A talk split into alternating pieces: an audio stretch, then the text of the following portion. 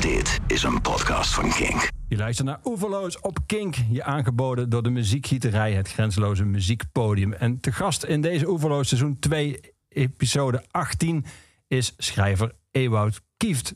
Zijn nieuwe roman De Onvolmaakten is deze week verschenen. Ewout, welkom in Oeverloos. Dankjewel. Leuk dat je er bent. Ehm, we gaan het hebben over De Onvolmaakten, uh, waarin de hoofdpersoon uh, Cas een jonge man in een samenleving leeft waarin uh, kunstmatige intelligentie het leven bepaalt. En hij wordt begeleid door een app uh, die ik als Gena heb gelezen. Waarschijnlijk spreek ik als Gina uit. Nee, ik hoor hem ook in mijn hoofd als Gena. Oh, nou, jij, ja. uh, als iemand het kan weten, ben jij het. ja. die, die app die begeleidt hem in zijn hele leven, maar ook echt in alles. Uh, dus ook bijvoorbeeld in zijn muziek waarmee hij wakker wordt. Ik citeer, hij deed zijn ogen open. Place to be van Nick Drake was twee minuten en acht seconden aan het spelen en alweer bijna afgelopen. De kale gitaar golfde in driekwartsmaat. De zachtaardige, dromerige stem van de zanger klonk bijna neuriënd in zijn oortjes. Alsof de trillingen van die stembanden in zijn eigen voorhoofdholte resoneerden. Intieme muziek, geschikt voor de speellijst die ik gebruikte om hem ontspannen wakker te laten worden. De ik in het verhaal, de verteller, dat is de app. En de hij, dat is uh, Cas, de hoofdpersoon. En daarmee is meteen de toon gezet. Daar gaan we het dadelijk over hebben. Maar eerst gaan we natuurlijk luisteren naar dat nummer waarmee Cas wordt wakker gemaakt door zijn eigen app. Place to Be van Nick Drake. Leuk.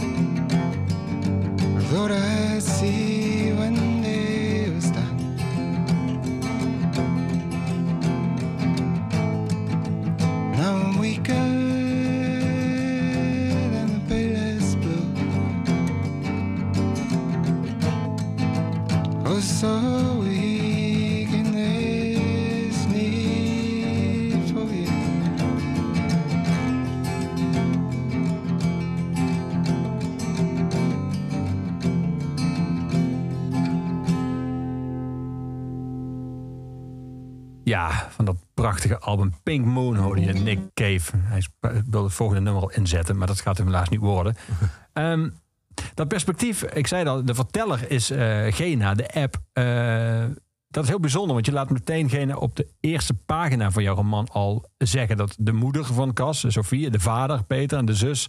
Uh, dat die allemaal onbetrouwbare uh, vertellers zijn. En dan heeft de app ook nog meteen kritiek op onze manier van bevallen, bijvoorbeeld. Uh, dat komt aan het begin dan meteen een bod. En heeft de app een hoorbaar de der voor de natuur en het menselijk vertrouwen daarin. Dus de toon is dan meteen gezet. hoe, ben, hoe ben je daar opgekomen? Hoe ben je daar opgekomen om de verteller een, de app te laten zijn? Waardoor je dus meteen speelt met de, de vraag van mij als lezer: hoe betrouwbaar is deze verteller? Ja, Ik, ik kan me een moment eigenlijk, nu ik er zo over nadenk, het moment niet meer precies herinneren. Het, het, het, het hele proces was een soort om, omtrekkende beweging. Uh, maar op een gegeven moment kwam er een inval en toen dacht ik ja. Want wat eigenlijk is, uh, dacht ik altijd, het boek moet draaien om, om uh, om Cas als, als de hoofdpersoon. Maar de andere hoofdpersoon is eigenlijk dus ja, de, de GENA, de kunstmatige intelligentie, de app. Die, die is minstens net zo interessant, misschien nog wel interessanter. En, en ik wil eigenlijk vooral die leren kennen. Ter, terwijl ik schrijf. In eerste instantie schrijf je gewoon voor jezelf. En ik ben echt een schrijver die al schrijvend nadenkt. Dus, dus ik, ben, ik heb eindeloos. Uh, de eerste versie was dit niet zo. Toen, toen had ik uh, af en toe dat, dat de app het overnam. Maar Ah, dan was er dus af en toe gewoon een soort. Nou ja. Alwetende verteller. Alwetende verteller. En op een gegeven moment vroeg mijn redacteur. nu weet ik het weer. Die zei van. Maar wil je dit met een alwetende verteller doen? Of, en toen zat ik op de fiets naar huis. dacht ik, alwetende, ik heb een alwetende verteller in het boek verdomme. En dat was eigenlijk. Uh, toen dacht ik van, dan kan ik iets in het verhaal gewoon helemaal uitbuiten. Uh, en je kan inderdaad gewoon gaan spelen met, met oké, okay, maar wie. Wie is die app dan? Of wat is die app dan? Wat wil die? En, en je kan eigenlijk het hele verhaal, alles wat er gebeurt, krijgt meteen een laag ja. extra een spanning. Uh, waar je meteen van afvraagt: van, van is dit nou. Uh, iets waar, waar, waar we blij mee zouden zijn als dat er was of niet. Uh, en, en, en je kan meteen op, op, op, op allemaal niveaus die vragen daar, waar het me echt om ging, vanaf meet af aan wel, uh, een, een, rol laten spelen. Ja. En, en, Want jouw, jouw vertrekpunt, hetgene waar je uiteindelijk van waar, waaruit je dit verhaal bent gaan schrijven, was dat je een aantal onderwerpen wilde behandelen of een aantal discussies wilde opwerpen of vragen wilde opwerpen. Nou, nee, in eerste instantie wilde ik gewoon wel een vet ver verhaal vertellen eigenlijk. Ik dacht, dit, dit is wel iets wat me heel erg fascineert, inderdaad. De, het moet over kunstmatige intelligentie gaan. En dat kwam eigenlijk door een gesprek wat ik had gehad met een goede vriend van mij. Uh, uh, en ook bassist in een bandje waar, waar, waar, waarin we samen speelden. Uh, en, en, en toen ik hem vroeg van... Hij programmeert kunstmatige intelligentie. Oké. Okay. Dat wist ik al jaren. Maar ik, ik had er nooit echt op doorgevraagd. En toen ik aan hem vroeg van, maar wat doe jij nou eigenlijk echt? En, uh, en, en toen vertelde hij van, nou ja, dat zit zo. Die algoritmes, ja, die ontwikkelen zichzelf. En uh, in principe zou je dus ook met ze kunnen praten. En mijn vragen waren de hele tijd van, maar dat is toch geen echt gesprek? Of dan, hè, dat, dat, dat kan toch nooit, uh, die kan toch jou nooit echt begrijpen? Of als je dan verliefd bent, kan hij dat begrijpen? En dan dacht hij daarover na. Dus, nou, volgens mij wel, want technisch gezien kan het uiteindelijk op lange termijn zo en zo in elkaar zitten. En toen zei hij op een gegeven moment: ja, je moet je zelfs wel voorstellen dat over 30, 40 jaar het in de in de ontwikkelde wereld, in de rijke wereld, elk jongetje, meisje van 12 gewoon zijn eigen robotpsycholoog heeft. En toen ben ik een beetje aangegaan. Dat was het vertrekpunt. Ja, toen dat dacht ik van... van... zoveel gedachten bij jou. Dat... Ja, ik dacht van dat gesprek wil ik sowieso uh, zien. Ja. ik wil weten hoe dat gesprek gaat uh, en hoe dat dan verder gaat. En daar is dit boek uitgekomen. Ja, nog even tot Cas bijvoorbeeld uh, voor de eerste keer verliefd. En dan vertelt iets over dat meisje waar die, uh, waar die opvalt. Uh, en dan vraagt de app aan, aan hem: Vind je haar aantrekkelijk? En dan uh, schrijft hij: Hij trok een gegeneerd gezicht, trok, draaide zich om in zijn bed, weet ik veel. En dan zegt de app: Haar lichaam heeft gunstige proporties. en dan schiet Cas in de lach. Zo zegt echt niemand dat. Dus dat verschil tussen iets, zeg maar, ja, invoelen, wou ik bijna zeggen. Maar dat, dat klopt al niet bij, een, bij kunstmatige intelligentie. Maar in ieder geval iets soort van begrijpen of terug kunnen voeren op eerdere data. Ja. En daar aan, aan, woorden aan geven die mensen zouden gebruiken. Daar zit wel een kloof tussen. Ja, nou uiteindelijk, en want dit speelt inderdaad uh, in een vrij vroeg. Ja, uh, ja dit is vroeg. En, en dus eigenlijk speel ik hier ook mee dat die kunstmatige intelligentie hier ook nog wat minder ontwikkeld ja. is. En, en uh, later in het verhaal is die duidelijk Van ook. totaal ook, ja. Ja, dan, dan, dan zouden ze dat ook niet gebruiken. En hier laat ik zelfs nog in het midden. Of dat misschien die gunstige proporties ook niet een manier is om hem weer een beetje los te krijgen. Als hem bijna zoals je als vader of moeder eh, ook een soort oudbollig grapje kan maken bij je Ja. kinderen. En die zegt dan pap. En als vader weet je heus wel dat dat een oudbollig grapje is. Maar je maakt hem toch. Ja. Omdat het toch iets eh, dat weer los kan maken. Of dat het gewoon leuk is om je kinderen te pesten. Ja. Eh, maar, maar in ieder geval dat soort geraffineerde ehm, eh, psychologische mechanismen. Die begrijpt die app in ieder geval eh, op het punt waar het verhaal zich echt afspeelt. eh, inmiddels wel. Ja. Dus die weet echt eh, helemaal. Want dat vond ik ook mooi van het verhaal. die is opgegroeid met Cas. Dus vanaf dat Cas 10 is, is, is die app meegegroeid. En Ja. hij is nu 32 in het Ja. verhaal. Dus dat is 22 jaar. En er is eigenlijk gewoon niemand op die hele wereld, inclusief zijn ouders en zijn beste vriend, die hem zo goed kent. Ja. En dat is ergens een hele bijzondere gedachte. En ook een hele eh, ja, schrijnende gedachte. Ik kwam ook op die gedachte omdat ik eh, las over dat onderzoek wat Facebook heeft gehouden onder gebruikers. Waarin eh, zowel het algoritme wat Facebook gebruikt, eh, wordt gevraagd voorspellingen te doen over de smaak en, en, en, en het karakter van de persoonlijkheid van de gebruikers. Maar dat gingen ze vergelijken met hun partners. Eh, de partners van die gebruikers. Dus gewoon eh, de, de vriend, vriendin of man, vrouw. En de ouders, de beste vrienden. En dan gingen ze dus vragen van, van nou, nou eh, hij, hij houdt van, wat voor muziek houdt hij van? Of wat, wat, wat vindt hij lekker eten? Maar ook wat, wat is hij bang voor de dood? Allemaal van dat soort vragen. En niemand wist het beter dan het algoritme van Facebook. En dat was Wauw. naar aanleiding van, nou, daar hadden ze zelfs tabellen van. van na 50 kliks weet, eh, weet het algoritme het beter dan nou ja, kennissen en collega's. Na 100 kliks weet het algoritme het beter dan vrienden. En dan na 500 kliks en likes weet het algoritme het beter dan, dan eh, je geliefde en je ouders. Ja. En eh, ja, dat zijn natuurlijk. Ik bedoel, daar kun je. eh, dit gaat dan. Je kan natuurlijk weer nog naar het onderzoek. Dat, dat, gaat heel veel verfijnder. Maar tegelijkertijd, de- ook de techniek, de technologie staat nog in de kinderschoenen. Ja. Dus het is even goed een. een, een ja, zorgwekkende gedachte en intrigerende gedachte. Eh, Had jij het gevoel tijdens het schrijven dat jij science fiction zat te schrijven? nee.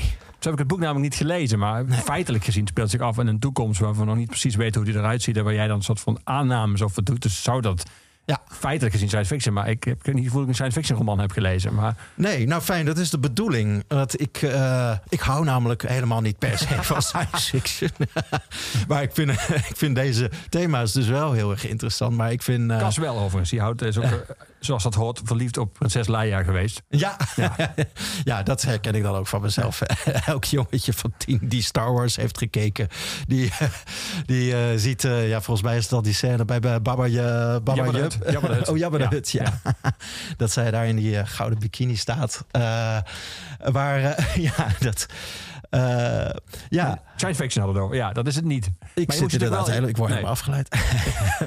Maar je moest, wel, eh, je moest je natuurlijk wel afvragen of eh, over enkele tientallen jaren sommige dingen nog gelden of bestaan. Of als algemene kennis worden ervaren. Of, Ja, ja, dat was heel lastig. En dat ging van wat mensen eten tot wat, wat voor kleren ze aan hadden. En er spelen zoveel dingen op de achtergrond. Hoe ziet de stad eruit? Ehm, hoe zit het eh, met klimaat? Hoe zit het met immigratie? Eh, al die dingen die eh, spelen op de achtergrond. Echt heel terloops eh, soms een rol. ja, moment Ehm. krijgt, eh, heeft Cas honger en eh, dan valt de zin.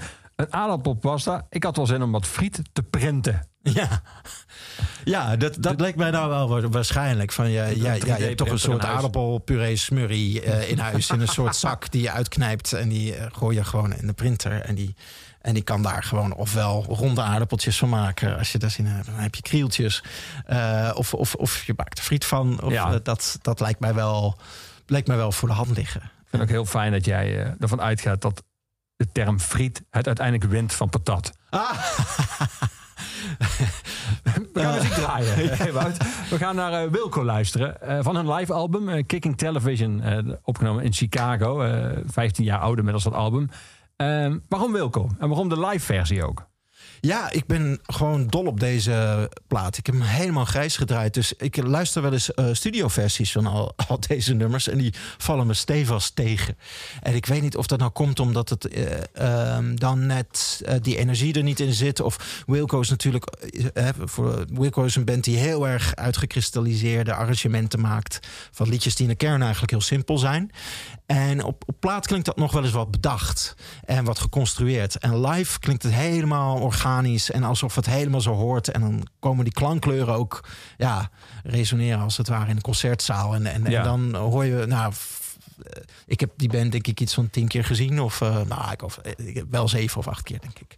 Dus misschien komt het ook daardoor. Eh, Ja. eh, Als je die band live ziet, dan, dan is het al helemaal... eh, eh, Maar ik zijn de live versies, dus voor jou zijn eigenlijk gewoon de, de norm geworden, de standaard. Of- ja, Ja. Ja, er zijn een paar platen van Wilco die ik ook als studioalbums goed vind. En, eh, maar maar eh, eh, dit is een beetje zoals Bruce Springsteen. Eh, daar, daar, daar draai ik die liveplaat eh ook liever dan de studioalbums. En misschien ook omdat die liedjes...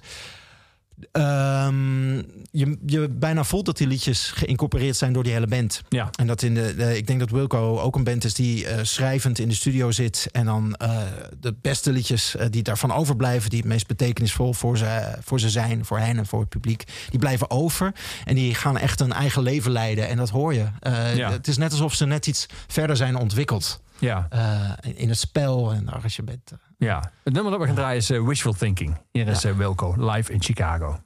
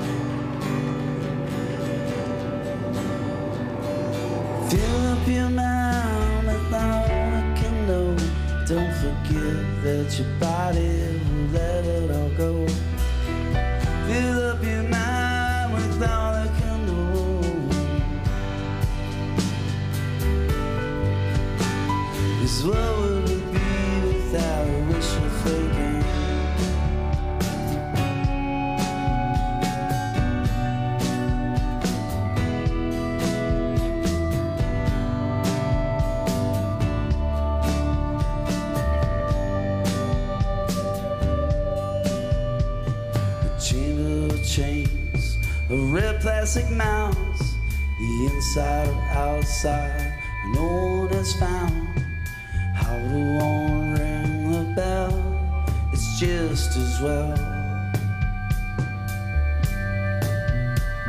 The turntable sizzles, the casting spells, the pressure of valses, hell in a nutshell. Is any song worth singing? It doesn't help.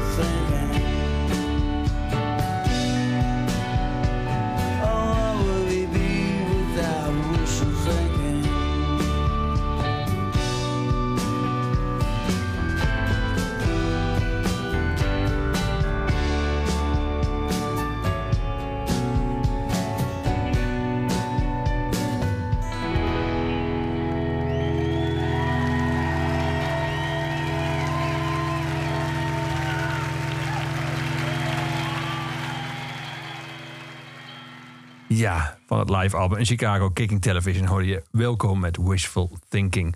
Je bent al een concertganger dus. Ja, ja, zeker. Dus je hebt het ook zwaar nu. In deze concertloze periode. Ja, nou, ik ben net vader geworden, dus ik was al eh, eventjes in, in, een, in de zone. Maar ik vond het wel weer net de tijd om het weer lekker te gaan doen. En, ja, dat, eh, dat gaat er voorlopig niet in zitten. Nee. Nou, Wat inspireerde jou in het eh, motto dat je aanhaalt uit Scheppend, scheppend Nihilisme van W.F. Hermans, die je citeert? ja, Waarin hij eh, in het begin van jouw eh, roman iets zegt over zeg maar, de, al, de, de, de grote alwetende boven ons, of die er is of niet. ja. Waarom, waarom vond je die zo passen bij jouw roman? Omdat ik. Ja, dat sluit eigenlijk wel aan op, op waar we het net over hadden. de alwetende verteller. Ik, ik, dat ik, ik dacht dus van, hé, hey, die zit gewoon in mijn roman zelf. Een soort ja, alwetende instantie die alles registreert en alles eh, eh, ehm, bijhoudt. Eh, voor, voor Hermans, in dat citaat, is dat eigenlijk de schrijver. Dat zou hij willen zijn. En Ja, ja. schreef dat in de. Of de- eigenlijk zei hij het in een interview. Volgens mij is dat interview in de jaren 60. Maar in de jaren 50 schrijft hij daar heel veel over. eh, zat hij zich voor te stellen. Hermans was ook dol op techniek en op fotografie. En, en zat de hele tijd dus zich af te vragen hoe. eh, hoe zou het zijn als je alles vast kunt leggen? En als je alles. eh, als het leven dus niet meer onzeker is, eigenlijk. Wat. Hij worstelde heel erg met de onbetrouwbaarheid van mensen. Eh, dat, dat, dat, eh, dat komt denk ik door zijn ervaring in de Tweede Wereldoorlog. Toen was hij heel jong, was een 18-jarige. En toen zag je overal om zich heen mensen die ineens onbetrouwbaar bleken... of ineens in het verzet zaten. Of eh, na de bevrijding in het verzet bleken te hebben gezeten.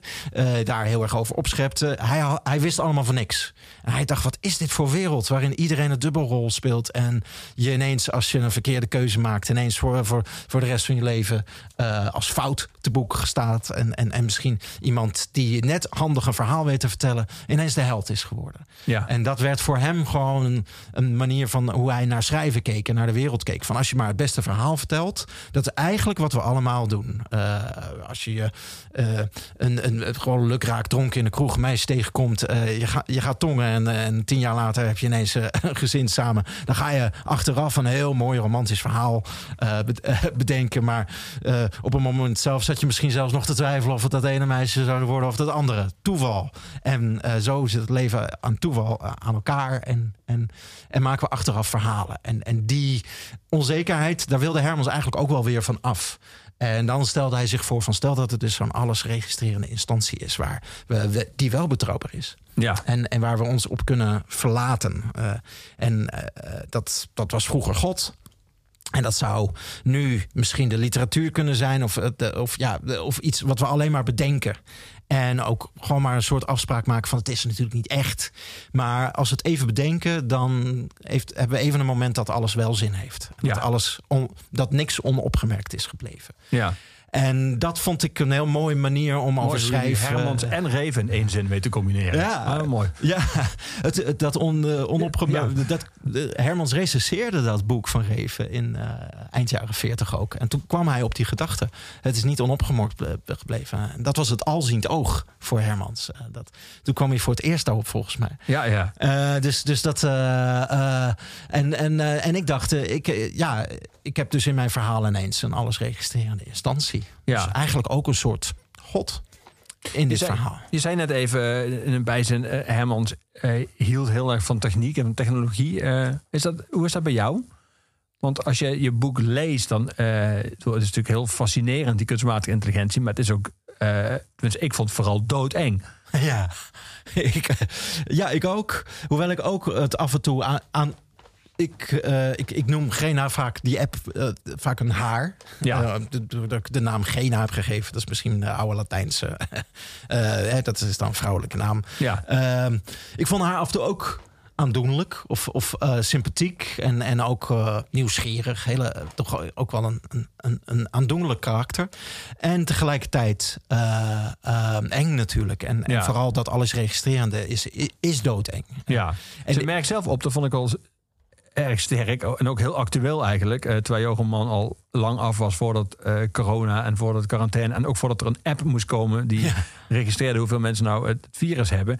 Zij merkt zelf op in, in het begin van je roman dat, zo- dat het eigenlijk altijd zo is dat in het begin beperkingen worden opgelegd aan nieuwe technologieën door algemeen wantrouwen eigenlijk in de samenleving tegen nieuwe technologieën als ze geïntroduceerd worden. En vervolgens zegt ze, maar dat is altijd, blijkt telkens opnieuw een kortdurende fase. Ja, vond ik wel interessant, want dat is natuurlijk wat heel vaak, eh, wat heel vaak gebeurt. En wat je eigenlijk nu ook ziet. Die Ja. discussie over mensen die bang zijn dat die app verkeerd uitpakt. Zijn of arme mensen die waarschuwen, die app gaat nooit meer weg. Als die er eenmaal is, ja. blijft die. Ja, en het zijn ook heel veel mensen die dat dan op Facebook of op Twitter doen.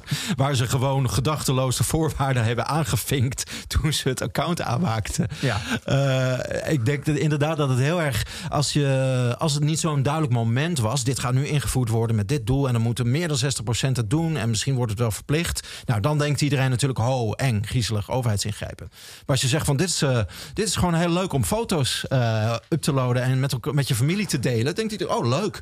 En dan kun je op een gegeven moment, ja, dat, eh, dat, dat, is dan verkocht aan een moederbedrijf. Oh, prima. Eh, weet je wel, de, de, de weg der geleidelijkheid. Ik geloof dat dat is ook zo'n spreekwoord van eh, de duivel werkt in, weg, in de weg van geleidelijkheid. Maar dat is meestal hoe die dingen gaan. En Ja. dan, ik denk dat dat de meest realistische manier is waarop heel veel technologie geïntroduceerd zal worden. En als je dus bijvoorbeeld aan mensen zou vragen: vind je het goed als je ja, bestaande profielen gebruikt om te helpen tegen de coronavirus bestrijden, dan zou de weerstand misschien wel veel kleiner zijn. Ehm, dan, dan als het een nieuwe app zou zijn en ook nog eens de overheid die het eh, heeft ontwikkeld. Eh, dan gaan er bij heel veel mensen wel de alarmbellen eh, ringelen. En, en in, in de realiteit zal het altijd eh, eh, geleidelijker en onopvallender gaan, denk ik. Of, eh, dit, zal, dit is natuurlijk ook de realiteit, maar dit, dit zal weerstand blijven oproepen. En Ja. ook echt tijdelijk blijven, denk ik. Ja. Om Hoe die ben, jij, reden. hoe ben jij met social media? Heb jij Facebook en Twitter en Instagram? En, Ik heb geen Instagram, ehm, maar dat ga ik misschien nog aanmaken. eh, dat- Maar eh, dat, dat weet ik niet. Eh, Facebook en Twitter wel. En eh, dat is een beetje ook vaak als ik zelf eh, met mijn beentje ergens speel of inderdaad met een boek eh, eh, wat, wat wil delen, dan, dan is het gewoon fijn om, om dat te kunnen laten weten. Om, met optredens is het. Ik zou eigenlijk niet weten hoe je sommige optredens of, of evenementen kunt organiseren zonder. ja, ja vroeger Dat- ging je dan flyeren. Ja, Maar ja, ja flyers, eh, dat wordt nog steeds zo gedaan. Maar vroeger willen, bleven ze ook al wel ongebruikt, meestal eh, Ja. op balies liggen. dus ja, dat, dat, dat, ik heb er hele dubbele gevoelens bij. Ik, ik, ik ben me heel erg wel bewust van. eh, ja, dat je, dat, je, dat je een sociale media profiel hebt. En dat, dat ik daar dan inderdaad heel duidelijk kies van dit wil ik wel laten weten en, we- en dit niet. Ik ga geen foto van mijn kindje erop zetten bijvoorbeeld. Eh, dat, dat vind ik niet leuk. En eh, zij heeft er ook niet om gevraagd trouwens. Maar daar, daar ben ik wel heel bewust mee. Maar tegelijkertijd volgt Facebook me even goed met, eh, alles, al het andere wat ik op internet doe. Eh, mijn vriendin had vandaag nog een verhaal over dat zij gewoon een gesprek via WhatsApp had gehouden over eh, waar ging het over? Eh, oh ja, over pop-up boeken. Ja. En eh dat gesprek was afgelopen. En, eh, en, en ze, Je- je- ze opende Facebook en er werd een ik zie advertentie. jou nou, maar je, doet, je, doet, je maakt het, het gebaartje alsof je belt. Wat bedoel je, WhatsApp, WhatsApp en bellen? Ja, Of- ja, ja, WhatsApp bellend. Oké. Eh, met de WhatsApp-audio. Ze was gewoon Ja. een vriendin aan het bellen. En het gesprek was afgelopen. Ze doet Facebook open en krijgt meteen een advertentie voor popboeken. Wauw. En dat is wel fucked up. En Toen dacht jij, Gena leeft al. Ja. Dat Facebook. Zeker, dit is geen science fiction wat ik heb geschreven. We gaan muziek draaien. Uiteraard live muziek. Eh, opgenomen in Madison Square Garden in 1992. Het was een heel groot concert eh, ter gelegenheid van Bob Dylan.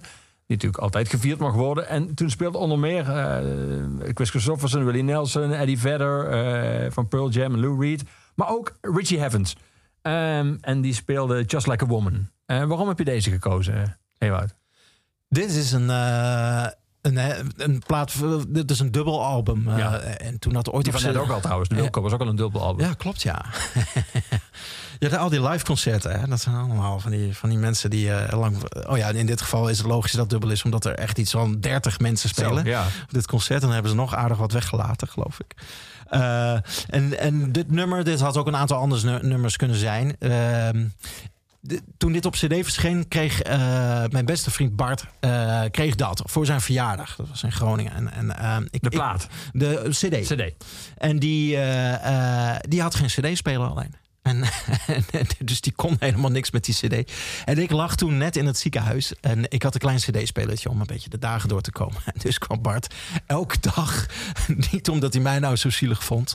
Maar omdat ik een cd-spelertje daar had staan. Hij woonde om de hoek. En dan kwam hij nou deze plaat draaien. Dus wij... de- En, en we, en we- ja, dat soort vriendschappen. Wat een vriend. Ja. Ja, ik vind dat, dat, dat nog steeds eigenlijk. Van, eh, vrienden moeten altijd uit egoïsme langskomen. Gewoon omdat ze er zin in hebben. Niet omdat ze denken van, oh, dat is goed voor hem. Dat is, Maar lag jij alleen op een kamer of deelde je een kamer? Nee, ik la- lag eh, toen alleen op Oh, een dat kamer. scheelt. Ja, dat, eh, dat klopt. Ja. Ja. een, een niet Dylan-fan een kamer moeten delen, dan was waarschijnlijk Ja. ergens. En ik was toen op dat moment ook nog helemaal geen Dylan-fan. Want ik vond dat die man helemaal niet kon zingen. En ik kwam uit Groningen kinderkoor en zo. En ik had altijd een heel keurig idee van zingen. En, eh, en ik dacht, die man die zingt gewoon eh, vals. Eh, als een soort motorzaag. En, dus ik vond het helemaal niks. En Bart was al heel lang fan van Bob Dylan. En, en op deze manier, doordat hij elke dag uit, uit egoïstische motieven daar langskwam om die cd te draaien, Bij hoorde ik in een de- ziekenhuisbed die Ja. niet weg kan. die niet weg kan, inderdaad. Gewoon aan slangen gebonden. Eh, eh, moest ik dit aanhoren. En toen kwam ik er dus achter dat als andere mensen Dylan liedjes zongen... ik het wel goed vond. En daar was dit een van de eerste nummers van... waar het kwartje voor mij ging vallen. Ja, dus de liedjes vond je heel goed. Alleen de performer niet. Nou ja, dat, zelf. eh, op dat moment zelf, dat is pas, eh, nou ja, een paar jaar later gebeurde dat al. eh, dat ik dat ook, ik ben nog, dit, nog steeds eigenlijk is voor Dylan voor mij de allergrootste. En die, om, die om- omwenteling, die, het keerpunt dat je wel van zijn stem ging, ging, heel, ging houden. Eh, vond dat wel vrijwillig plaats? Of lag je toen ergens ook vastgebonden en kwam toen weer een in andere een vriend? martelkamer. ik geloof dat dat inderdaad vrijwillig is gebeurd, ja. Maar, maar ik had er dus wat dwang bij nodig eh, Ja. in het begin. Muzikale dwangvoeding. Hier is eh, Just Like a Woman. door- gespeeld door Richie Havens.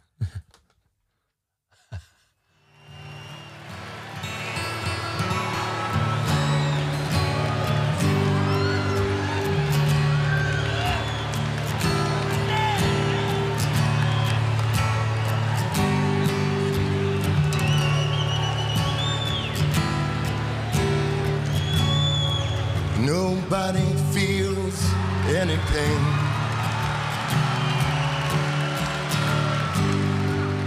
Tonight, as I stand inside the rain,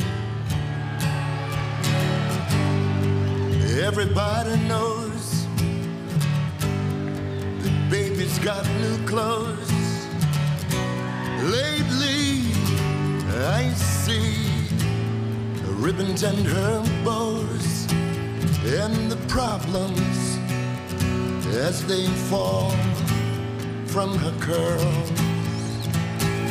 Ah, she takes just like a woman, and she makes love just like a woman, and she aches just like a woman. But she breaks just like a little girl.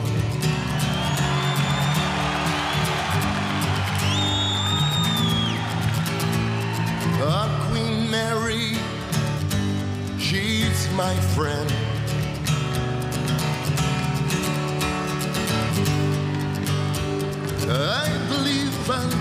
See her again. Nobody's got to guess that baby can't be blessed till she finds out that she's like all the rest with her fog, her amphetamines and her pearls. Ah, she takes just like a woman. And she makes love just like a woman. and she aches just like a woman. But she breaks just like girl. It's from the first, and I was dying there of thirst. So I came in here.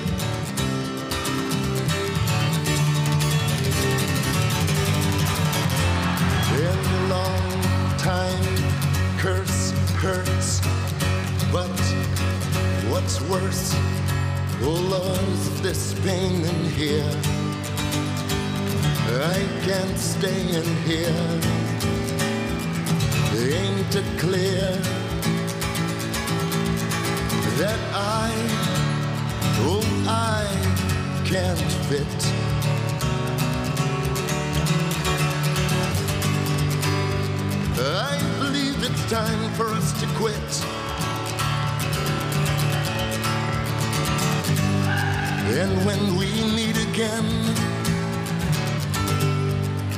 Introduced as friends, please don't let on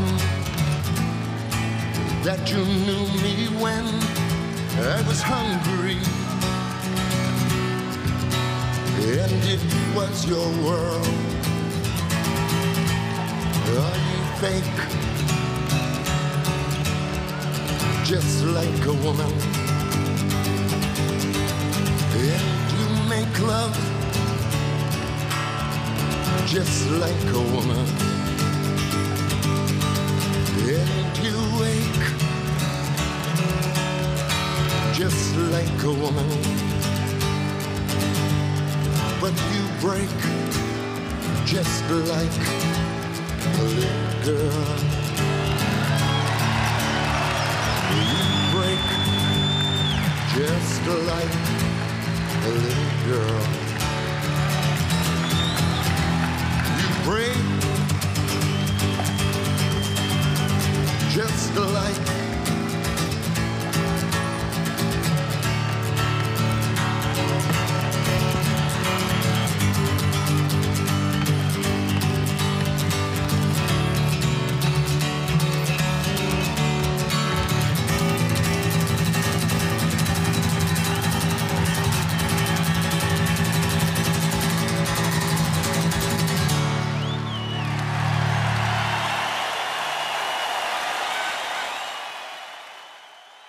Ja, live in Madison Square Garden in New York in 1992. Hoorde je Richie Havens met, tijdens het grote concert voor Bob Dylan. Had je daarbij willen zijn? Ja, zeker. Ja, ja daar Vond ik we- altijd een soort wedstrijd. Hè? Er staan heel veel artiesten, echt gerenommeerde artiesten... die allemaal een nummer of soms twee van Dylan spelen. En dan wordt toch een beetje, wie doet het nou het beste? Ja, eh, eh, dat, ik denk dat. eh, er, er, zijn ook foto's van. En ik heb dat boekje natuurlijk eindeloos hebben, heb ik zitten doorbladeren. En dan zie je Neil Young, eh, die speelde er ook. Ja. en, en Dylan en ehm, Tom Petty. Zo heel relaxed met elkaar zo een grapje maken, lachen. En er staat tegenover een Clapton toch als een soort schooljongetje mee te lachen. Dan denk je, dat is toch ook geen kleine jongen. Maar, Nee. maar die, ik kan me heel goed voorstellen dat aardig wat mensen daar rondkeken en dachten van fuck, ik moet zo. Ja, Ja, ja tof. ja. Ehm, ja, de app en het boek, de verteller, eh, heeft nogal wat stellige eh, opvattingen over eh, de relaties die mensen hebben. Aantrekkingskracht, zegt ze bijvoorbeeld op een gegeven moment, berust wel vaker op misconcepties. En iets op een andere, ander moment schrijft ze, dit is zelfs de vraag, zegt ze, dit is zelfs de vraag op het vlak van de liefde. ehm, of de liefde of een illusie niet te verkiezen is boven een ontluistering die misschien van meer realiteitszin getuigt, maar een mens ook hopeloos en bitter kan stemmen. Het is ook heel fascinerend om te lezen dat een niet-mens eh, allerlei, zich allerlei eh, oordelen aan, aanneemt Ja. over eh, on- een van de belangrijkste menselijke emoties, namelijk liefde. Ja. Eh, en tegelijk is het ook wel ontluisterend dat eh, in, in zinnen als deze, maar het komt wel vaker in jouw roman voor, dat je bijna een indruk hebt dat ook ons gedrag en ook ons gedrag in de liefde een kwestie is van uiteindelijk makkelijk een soort van te analyseren algoritmes op basis waarvan je ook wel kan voorspellen wat iemand doet. Ook verkeerde keuzes opnieuw maakt. Ja. Jouw verhaal eigenlijk net over wat je vertelde over Facebook onderschrijft dat eigenlijk. Eh, Ja, nou het is niet dat ik dat per se geloof. Ik, ik heb ook niet heel erg duidelijk van nee, dat is niet zo. Ik vind dit een hele interessante manier om het te onderzoeken, ja. eh, eigenlijk. Was het in en- veel opzichten voor jou eigenlijk een soort denkoefening ook, deze roman? Ja, ja, voor mij staat er eh, helemaal niks vast eigenlijk. Eh, toen ik hieraan begon, dacht ik echt van... dit is een soort laboratorium. Ik, ik gooi dit allemaal bij elkaar en ik kijk gewoon wat er gebeurt. Ja. Eh, een beetje. En ik stel me dus ja, zo'n... hoe zo'n AI, noem ik het vaak, dus artificiële intelligentie... Ja. eh, hoe zo'n AI zal kijken naar liefde... Dat, dat is toch een beetje zoals een buitenaards wezen. Ja, eh, ja. daarnaar kijkt. En toch een andere soort.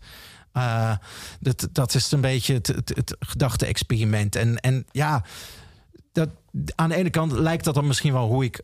als ik naar mijn eigen verliefdheden van vroeger kijk... dan kijk je ook een beetje van ja... Ach, eh, dat waren vaak ook misconcepties. Dat was toch ook. Je werd, je werd vroeger verliefd op het, eh, eh, op het, ja, het mysterieuze meisje van de klas. Totdat je erachter kwam dat er helemaal niet zoveel in omging. Bijvoorbeeld. Dat, daar, daar komen dat soort gedachten ook gewoon vandaan. En, ehm, en tegelijkertijd. ehm, hoop ik wel, zocht ik wel naar een soort evenwicht waarin die verteller, die AI, dus eh, dat soort dingen registreert en, en, en kijkt van nou, dat, dat, is, eh, dat is eigenlijk een beetje zelfbedrog. Dat is eigenlijk een beetje, mensen eh, houden zichzelf soms een beetje voor de gek. En misschien hebben ze dat ook wel nodig. Want als ze alleen maar zouden kijken van nou, we, we, we leven in een zinloos universum en we gaan dood. En eh, ja, dat was het dan. Ja, eh, dan worden ze misschien wel alleen maar depressief. Dus misschien moeten ze wel illusies hebben. Misschien moeten ze wel in liefde geloven zonder dat het klopt.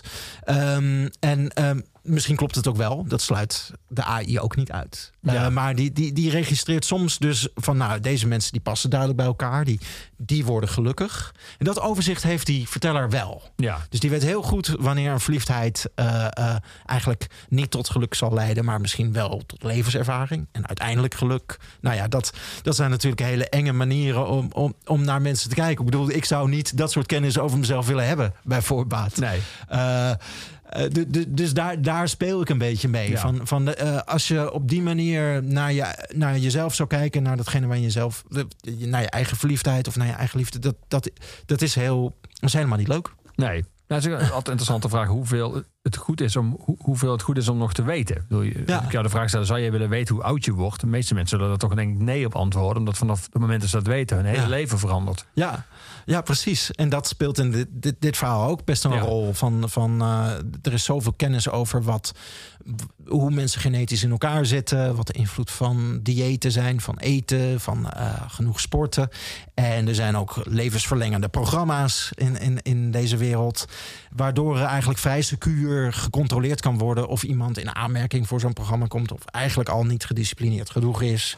Eh, toch eh, toch eh, wat te veel stress heeft, toch wat te slecht slaapt. dat soort factoren. En dat- soort controle, dat is helemaal geen recept voor geluk waarschijnlijk. Dat vermoed ik in ieder Nee. geval van niet. Dus het, ik zei in het begin dat ik het ook eng vond. Dat zit hem ook in het feit dat die AI in het boek, die, die app, dat die niet alleen eh, eh, registreert, maar ook eh, regisseert. Dat ook ingrijpt. Dat, dat begint nog tamelijk onschuldig als Castaway van seks heeft op het strand grijpt ze in omdat geslachtsdelen die zich op zand bevinden, kunnen infecties veroorzaken. Dus dat lijkt dan niet gezond, dus grijpt ze in. Maar dat gaat natuurlijk steeds verder. Daar zit natuurlijk ook een, een soort engheid in. En niet alleen het idee dat, achter, dat AI dat dat iets over je weet, maar ook dat het je leven actief kan sturen. Vond je dat, dat lijkt me voor jou als schrijver wel interessant hoe ver je daarin kon gaan. Eh, is dat, heeft zich dat ontwikkeld? Omdat je, je zei in het begin, ik begin eigenlijk gewoon met schrijven, ook vrij associatief en het ontwikkelt zich ook tijdens het schrijven. Ja. Ging zij bijvoorbeeld ook, ver, zij bedoel ik dan de AI, ging zij ook steeds verder naarmate jij eh, verder was met je boek? Ja, maar eigenlijk, eigenlijk of ehm, ik zocht de hele tijd naar een soort evenwicht. Want ik wilde ook juist eh, wel de positieve kanten laten zien. Dus Ja. ik wilde ook heel erg uitkijken met van, nou ja, dit is een soort controle waar we allemaal van zullen zeggen van, nou, dat heeft echt alleen maar nadelen. Eh, ik dacht ook van, ik wil ook laten zien dat het ook voordelen kan hebben. En, en dus de, de, de Cas, is eh, de, de hoofdpersoon, dat is ook een jongen die het eigenlijk helemaal niet zo goed in zijn eentje redt. Nee. Eh, die heeft eigenlijk Gena best wel nodig. Zijn ouders hebben nooit zo goed voor hem gezorgd. Hij eh, is een best een gefrustreerde jongen. Ja. Het lukt hem in de liefde eigenlijk ook helemaal niet zo goed. Ehm, en dan wordt hij gekoppeld bijvoorbeeld aan een meisje die echt goed bij hem past. En dat is heel slim bedacht. En eh, als, je, als ik zo, nou, als schrijvend daar zo naar keek, dacht ik van nou.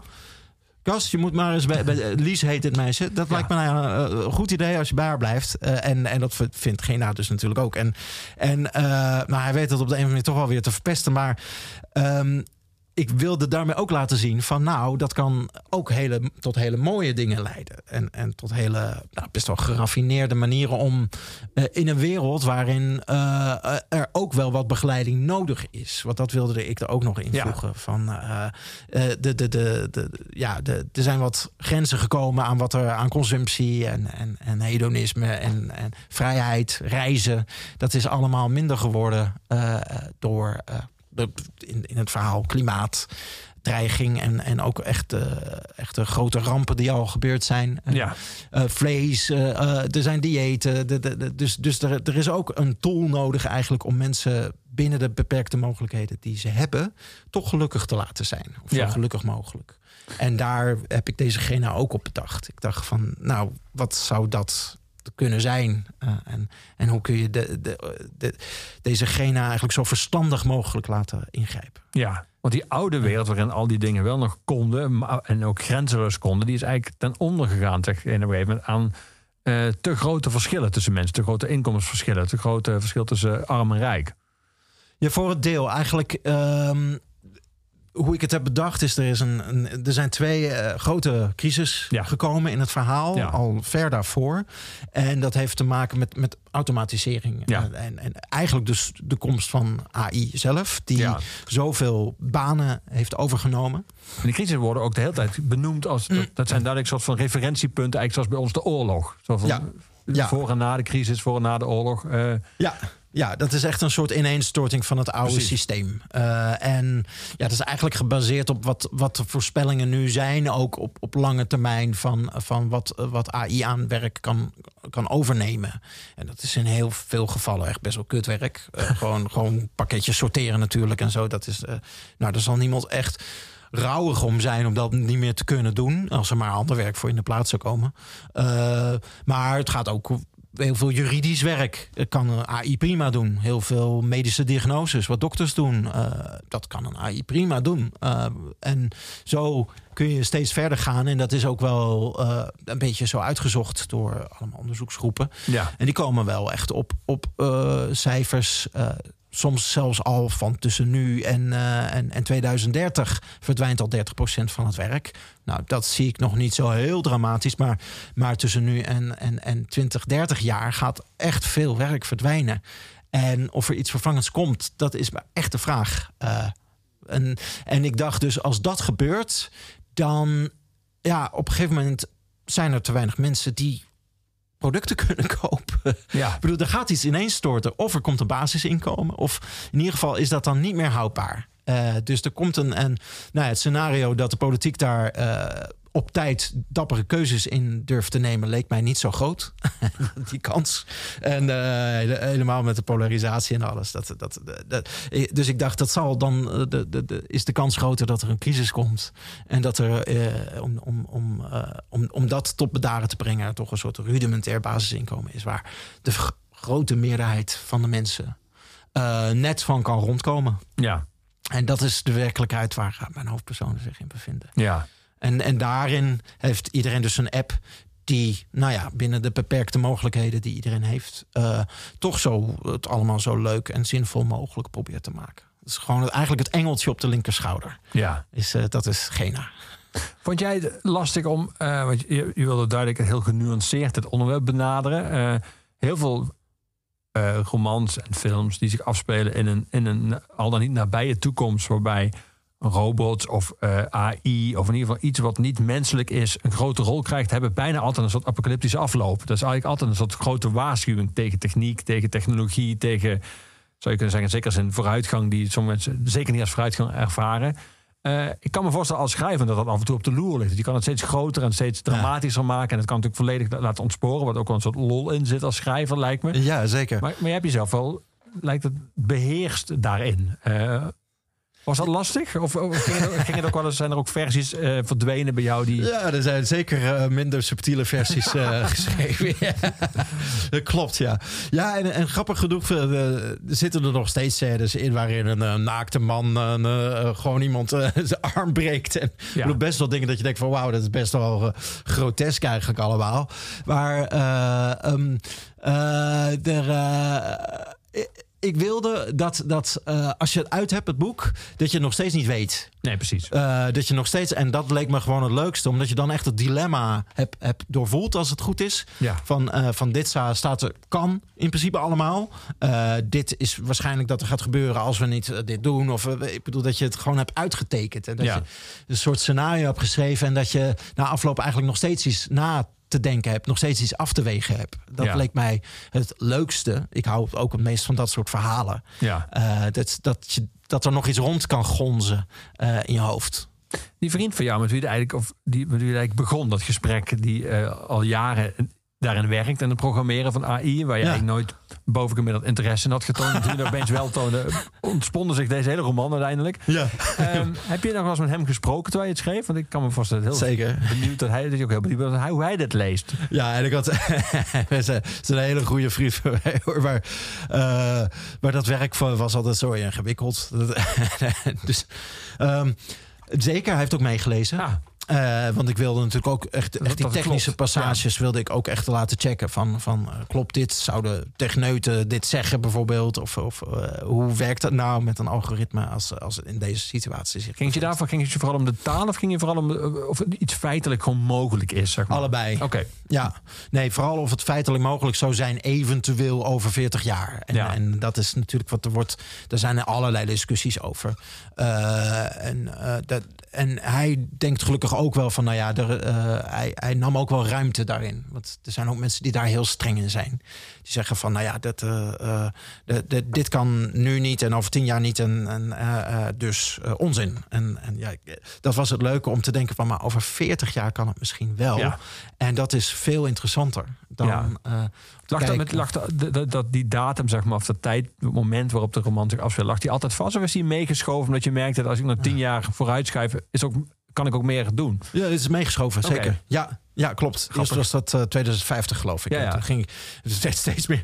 Toen, de- toen dat verhaal zich steeds meer uitspon, begon ik steeds meer te rekenen. Soms klopte er ook gewoon dingen niet. Dan denk je, wacht even, maar wacht even, als hij elf is, moet er dit gebeuren met het onderwijs. Dus eh, weet je wel. Dus dan kan het niet daar dan al zijn. En ik kreeg ook nog wel eens commentaren van meelezen. Zo van, ja, wacht even, echt. Werd dat dus in, in, in één maand ging dat hele onderwijs eh, om? Nee, dat kan natuurlijk niet. Oh nee, dat moet ook nog drie jaar voor, weet je wel. Zo werd dat maar later en later. ja. We gaan muziek draaien. We gaan naar nummer Brother John luisteren. Ah. Wie, eh, wie zijn dit? Dit zijn de Wild Chup Je begrijpt nu waarom ik zelf de naam van de band niet noemde. Het jou niet doen. Chupatula's. en dit is, hier zitten dus, eh, dit is een plaat die ik ooit gewoon, eh, eh, de- toen ik in de platenwinkel werkte, gewoon draaide. En ik dacht, dit klinkt te gek. En toen keek ik op de achterhoes en toen zag ik wie er allemaal meespeelde. Dit is, de, de Wild Chupatula's is een, eigenlijk een, een, een oude indianenstam in New Orleans. En eh, dat, eh, eh, ik ben de naam van die zanger vergeten, maar dat is de zanger, de leadzanger. Dan heb je heel veel van die vraag- en antwoordkoortjes in eh, traditionele New Orleans liedjes.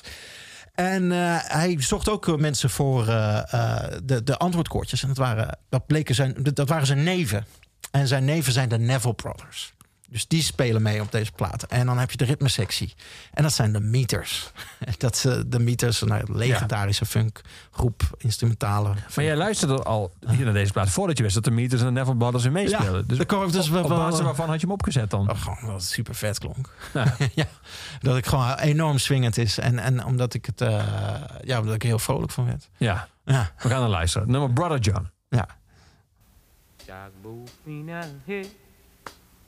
Shaka move me down here. Here. And if you don't like what the big chief said, you just shaka move me down here. Shaka move me down here. Shaka move me down here. Cause if you don't like what the big chief said, you just shaka move me down here. Shaka move me down here. and move me down, hey. If you don't like what the big cheese said, you just shock move me down, hey. Get my brother,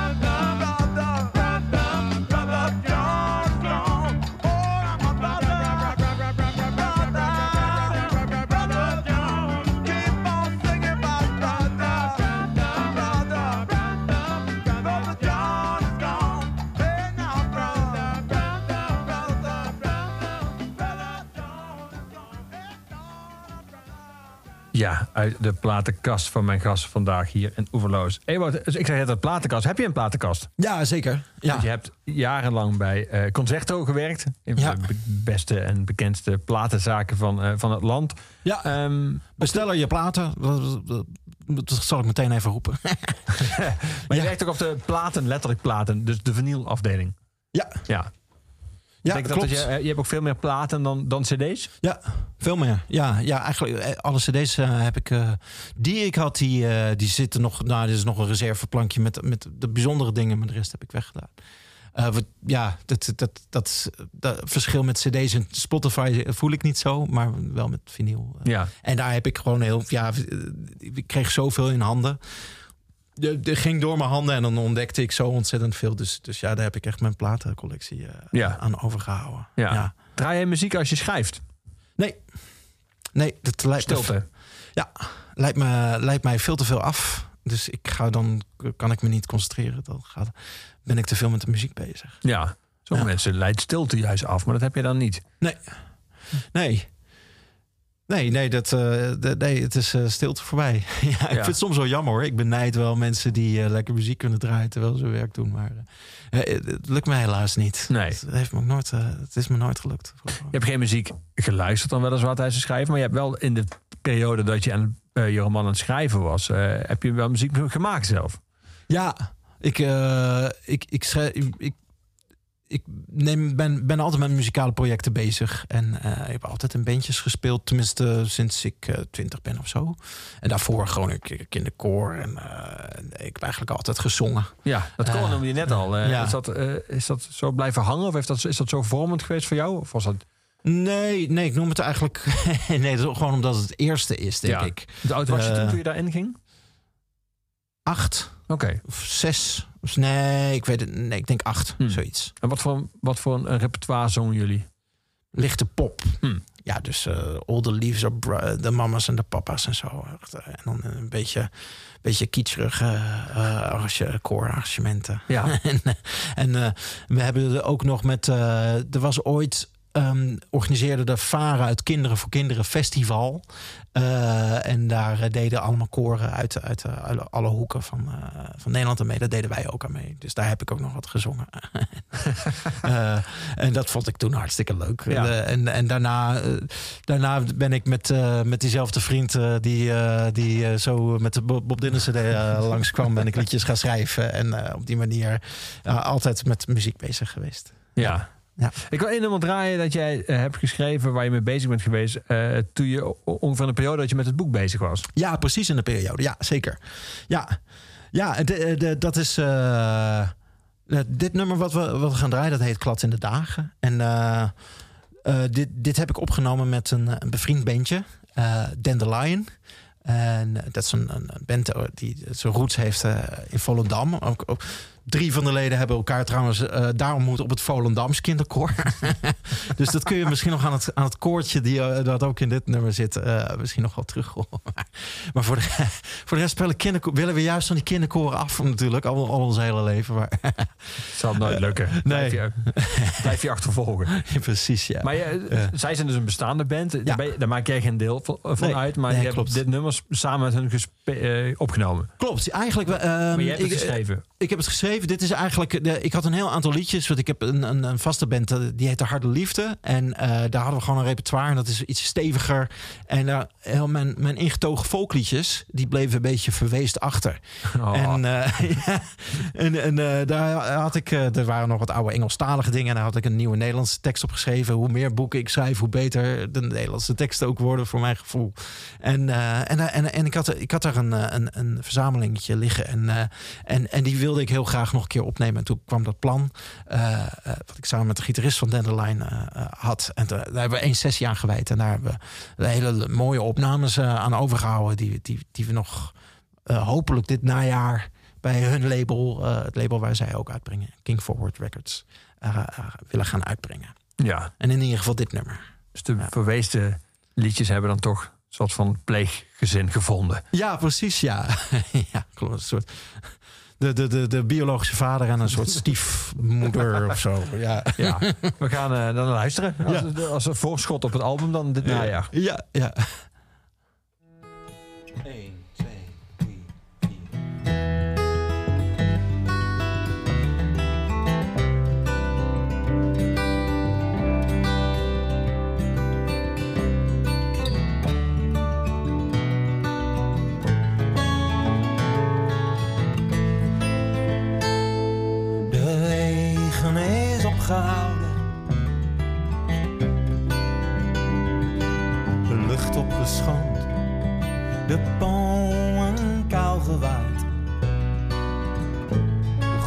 De aardappels zijn weggerot.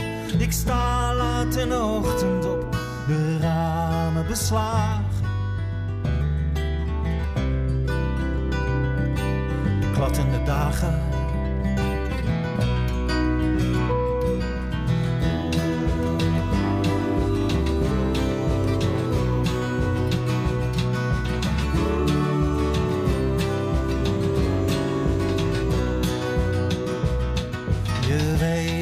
De vogels aan.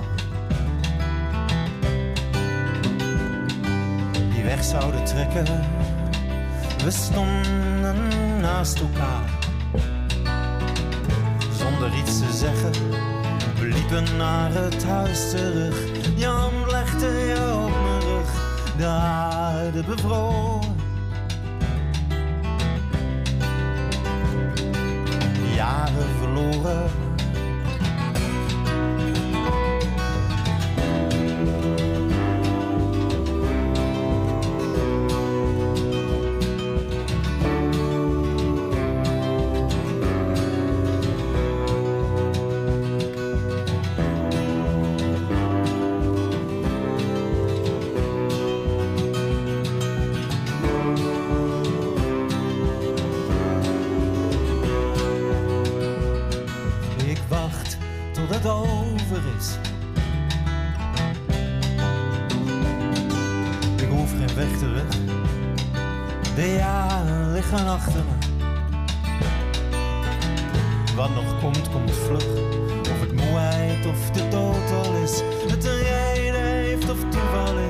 Is. Als de zand waait op de landen.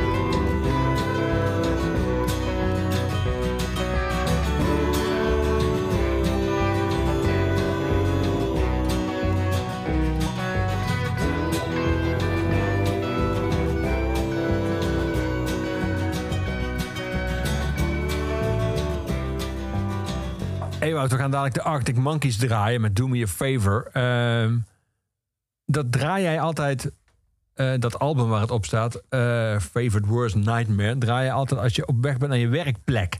Is jouw werkplek de plaats waar jij schrijft? Ja, Is dat, dat is een andere plek dan jouw woonplek? ja. Of bedoel je dat je draait op weg op de trap in je huis? Soms ook. Naar je schrijfkamer. Dat- ja, de, de, de laatste, de laatste weken van, eh, van een boek schrijf ik tot diep in de nacht. En eh, ik bedoel, dus dan schrijf ik ook thuis. En waar dan ook, eh, zeg maar, bijna... ehm, dan wordt het zeg maar doorhalen geblazen. Want anders lukt het allemaal niet. En dat is ook een soort fase waarin het... eh, het gewoon af moet, maar ook je in, aan één stuk door bijna moet. Dat- Dan moet je als het ware in die wereld blijven. Ja, Dus, maar ik heb hier 2,5 jaar gewerkt. En in het begin was het gewoon, eh, gewoon om eh, tien uur beginnen en om zes uur ophouden. En eh, dat, dat, daar moet je gewoon discipline in hebben. Broodjes smeren op de fiets en dan naar je werkplek toe. ja, en dan ga je ergens naartoe, ergens Ja. buiten je huis, om daar te Ja. schrijven. Ja, eerst had ik een, een hokje in, in, in een oud industrieterrein in Weesp. Ja, het was echt een hokje. Dat huurde ik. Dat was, dat, dat, dat, dat, dat wa- was net verbouwd tot allemaal werkplekken en werkplaatsen ook. En dan fietste ik dan langs het Amsterdam-Rijnkanaal eh, naartoe. En dan draaide ik dit vaak. Ja. En nu eh, naar, naar, naar- in Amsterdam-Noord ook. Eh, heb ik vond je het anders? Want je hebt natuurlijk hiervoor eh, ook, daar gaan we straks nog even over hebben, een non-fictief werk geschreven. Vond je, Ja. dat, eh, vond je het heel anders? Nou, het viel, ja, ja, het was heel anders. Eh, vooral eh, eh, in het begin. In de beginfase ehm, moet je gewoon. eh, heb je helemaal geen aanknopingspunten. En dat heb je Nee. met eh non-fictie wel. Want dan heb je. Ik heb al- Ja, altijd eens- bronnen en, eh, ja, precies. Ik gebruikte dagboek, eh, brieven en soms interviews en zo. En daar begon je mee. En dan had je altijd toch een soort houvast. En dan kreeg je aan de hand van dat materiaal ideeën. En dan ging je iets voor je zien. En dan kon je weer door. En, en, en bij dit eh, moest, moest ik alles zelf verzinnen. En ging ik maar wat materiaal schrijven. Maar in het begin was dat materiaal ook gewoon niet zo goed. Was het gewoon heel soms gewoon kinderachtig. Of, en dan lees je dat terug en denk je... ik vind dit heel erg slecht. En, en eh, ja, dan, dan heb je het gevoel van... eh, nou, dit wordt nooit meer wat. Eh, hoeveel, en- hoeveel, hoeveel later heb je het dan? Zeg maar tussen het schrijven en het teruglezen en het eigenlijk al slechts, zelf slecht vinden. Hoe, vaak- hoeveel tijd zit er dan tussen? Nou, dus in een paar weken, Hmm. zeg maar. En dan, en dan, dan had ik voor mijn gevoel twee hoofdstukjes af of zo. Of wat scènes. En dan liet ik het een weekje rusten. En dan, dan, dan las ik het terug, stuurde ik het op, las ik het terug. En uh, dat schrok ik nog wel eens. Dacht ik, maar, Van jezelf? ja, dacht ik, mijn hemel, toen ik dit schreef, vond ik dit goed. Dus dat, dan ga je ook een beetje aan jezelf twijfelen. Ja. En, eh, Nou ja, goed. Dus Jij beschrijft heel goed in jouw roman hoe artificial intelligence zichzelf langzaam ontwikkelt. Dat, Ja. geldt, dat geldt voor jou dan kennelijk ook, maar dan heel Ja. snel. Ja, ja, precies. Ja. Sneller dan AI. Ging je aan missen toen je het afvat?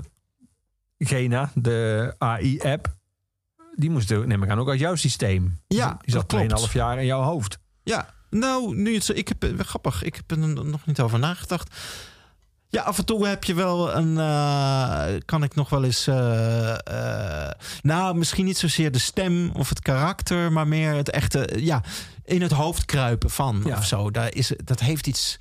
Dat is een raar soort meditatief iets. En vooral in die laatste weken eh, was dat een soort roes.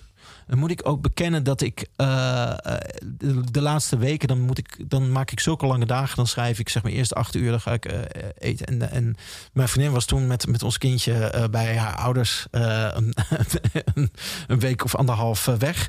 En toen hebben we helemaal opgesloten. En dan eerst acht uur schrijven, eten. En daarna schrijf ik door op bier. En, en, is echt zo. eh, ja, dat is echt man zo. alleen. En Ja, ja, schrijf als klopt. Klopt. Dat klopt, ja.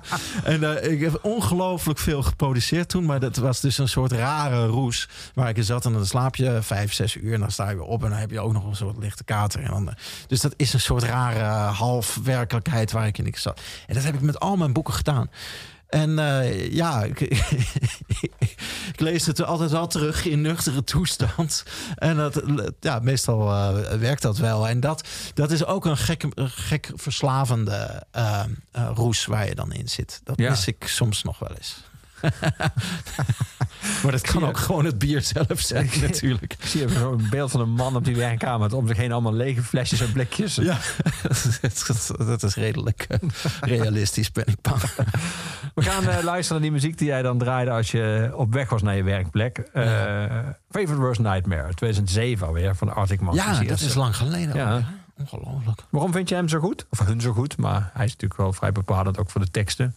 Ja, ik vind het eh, de puntigheid ervan. eh, het, is, eh, zijn, het is een beetje sarcastisch, maar toch warm. En het heeft een soort street credibility. Ja. en dat vind ik wel, wel tof. Het is ook poëtisch en zacht, maar het is, maar het is ook hard en een beetje gemeen. En, en, en, en ook in die teksten zeg maar, zit ook iets weer barstigs. En dat vind ik mooi, dat dat, dat dat zo samen kan gaan. Dat het, ja... Is dat heel veel vastgehouden, vind jij? Of, of is het geldt voor Arctic Monkeys eh, dat ze vroeger beter waren? Of is dat gebleven, vind je, die energie? Nou ja, die laatste plaat is bij mij niet zo binnengekomen. Dit, dit is zo'n zo'n plaat waarin eh, de zanger Alex Turner eh, vooral op de piano zit. En een beetje abstracte liedjes toch... Een beetje ongrijpbare liedjes zingt. En ik mis wel een beetje die puntigheid. eh, die eh, eh, ook... Ik bedoel, dat, dat zou ook gewoon achter een piano... of met alleen een akoestisch gitaartje prima kunnen hoor. Maar ik heb ook het idee dat die liedjes zelf een beetje zoekend zijn. En, eh, en dat er iets, eh, iets van, de, van het echte kristalheldere... eh, dat, dat vind ik in de, de, de platen tot die laatste plaat eigenlijk allemaal wel zitten. Want ik vond EM, de plaat daarvoor, wel weer heel sterk. Ja. Gaat hier ook voor dat je ze vooral graag live ziet? Of hebben zij, vind je wel, die op die eerste plaat in ieder geval die energie op, in de studio weten te vangen? Ja, hier, eh, maar dat kan misschien ook komen omdat ik hen helaas nooit live heb gezien. Ah. Eh, dus ik heb geen vergelijkingsmateriaal. Maar, Nee. maar eh, ik heb wel eens wat filmpjes gezien. En ik vind hier de studio opnames wel vrij goed. Ja, we Ja. gaan eens luisteren. Van Favorite Worst, Worst Nightmare uit 2007. Dus Do Me A Favor.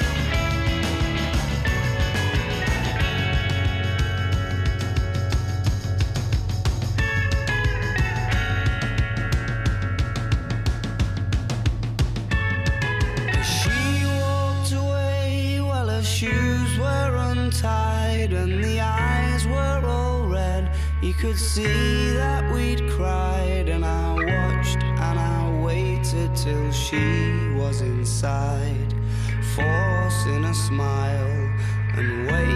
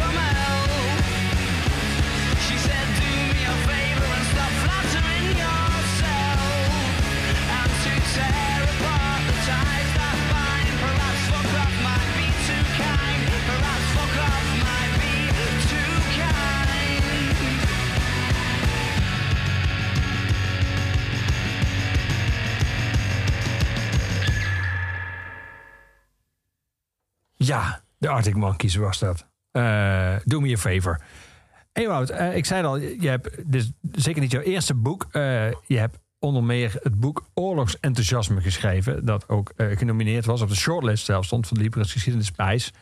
Ehm dat boek ging over de aanloop naar de Eerste Wereldoorlog. en het, ja, bijna, nou goed, de titel, het enthousiasme onder schrijvers en, en kunstenaars en academici voor het geweld dat er aankwam en dat er ook eh, al bezig was. Dat ge- geweld werd door hun zelfs eh, verheerlijkt. Eh, en jij gebruikt in het boek, en dat kwam eigenlijk in alle recensies ook eh, naar voren, dat mensen dat heel bijzonder vinden, dat het zeer hoog gewaardeerd werd. eh, andere bronnen dan eh, vaak in eh, historisch werk worden gebruikt. Je gebruikt heel veel ego-documenten, eh, dagboeken, eh, dagboeken van politici, eh, foto's en rapporten van ambassadeurs, eh, eh, persoonlijke brieven. Eh, die, die geschreven waren in die tijd door, eh, door onder meer eh, politieke partijen. Eh, eh, ehm, hoe kom je op die, die aanpak? Om het zo te doen en daarmee op, op, op een andere manier op te kunnen schrijven. Waardoor je het veel persoonlijker kan maken. Ja, de, de, ik, de hele reden waarom ik het onderwerp interessant vond, was dat persoonlijke. Want, ik, ik wilde eigenlijk meteen al de verhalen vertellen van mensen die eh, ook een soort twist in hun leven hadden meegemaakt. Omdat je dan ook mooi kan laten zien van wat, wat is het dan waardoor mensen zo worden. Want er waren ook nog wel mensen in die tijd eh, die. Nou, die, werden, al- die, die, die groeiden al op in een soldatengezin. Eh, die, die, dat waren al vechters, vechtersjassen, weet je wel. Dat waren al mensen die zeiden van oh, oorlog, daar worden man en man van. Ja, ja. Geen gelul, Pruisische officierszonen. Dat, dat, die had je natuurlijk ook. Waarbij eigenlijk al heel voor de hand lag dat ze dus dan- enthousiast waren. over- Precies. Dus Ja. als je hun levensverhaal gaat vertellen, dan, dan zeg je, nou eh, ja, dat heeft hij met de paplepel ingegoten gekregen. Ja. Dat was het dan. Ja. En ik dacht, ik wil juist de verhalen vertellen van mensen die eh, eerst socialist en pacifist waren. Pacifist zelfs. Ja, of cabarelletjes zongen en de vrede, eh, eh, of, of eh, hippies. Het verhaal, eh, ehm, na wat openingsscènes begint het verhaal eigenlijk op een hippiecommune. Eh in, eh, bij Ascona, in, eh, de grens van Italië en Zwitserland. En daar liepen mensen in een, in een naki rijdansen te, te, te doen. En, en veganistisch te eten. En de nieuwe broederschap en zusterschap, de vrije liefde te bezingen. En, en daar ontstond een soort radicale wereldverbeter, verbeteraars groep. Eh, ook heel veel communisten kwamen daar. De revolutie hing in de lucht. En vanuit, die, eh, vanuit dat soort groepen eh, volgde ik een aantal mensen die eh, steeds meer in, in de ban raakten van nationalisme. En radicale, nou ja, eigenlijk het idee van: oké, dit gaat allemaal naar de kloten. Er moet iets heel erg heftigs gebeuren om een nieuw begin te laten ontstaan. En dat had je heel veel in die tijd. Ook met het idee omdat er grote steden ontstonden.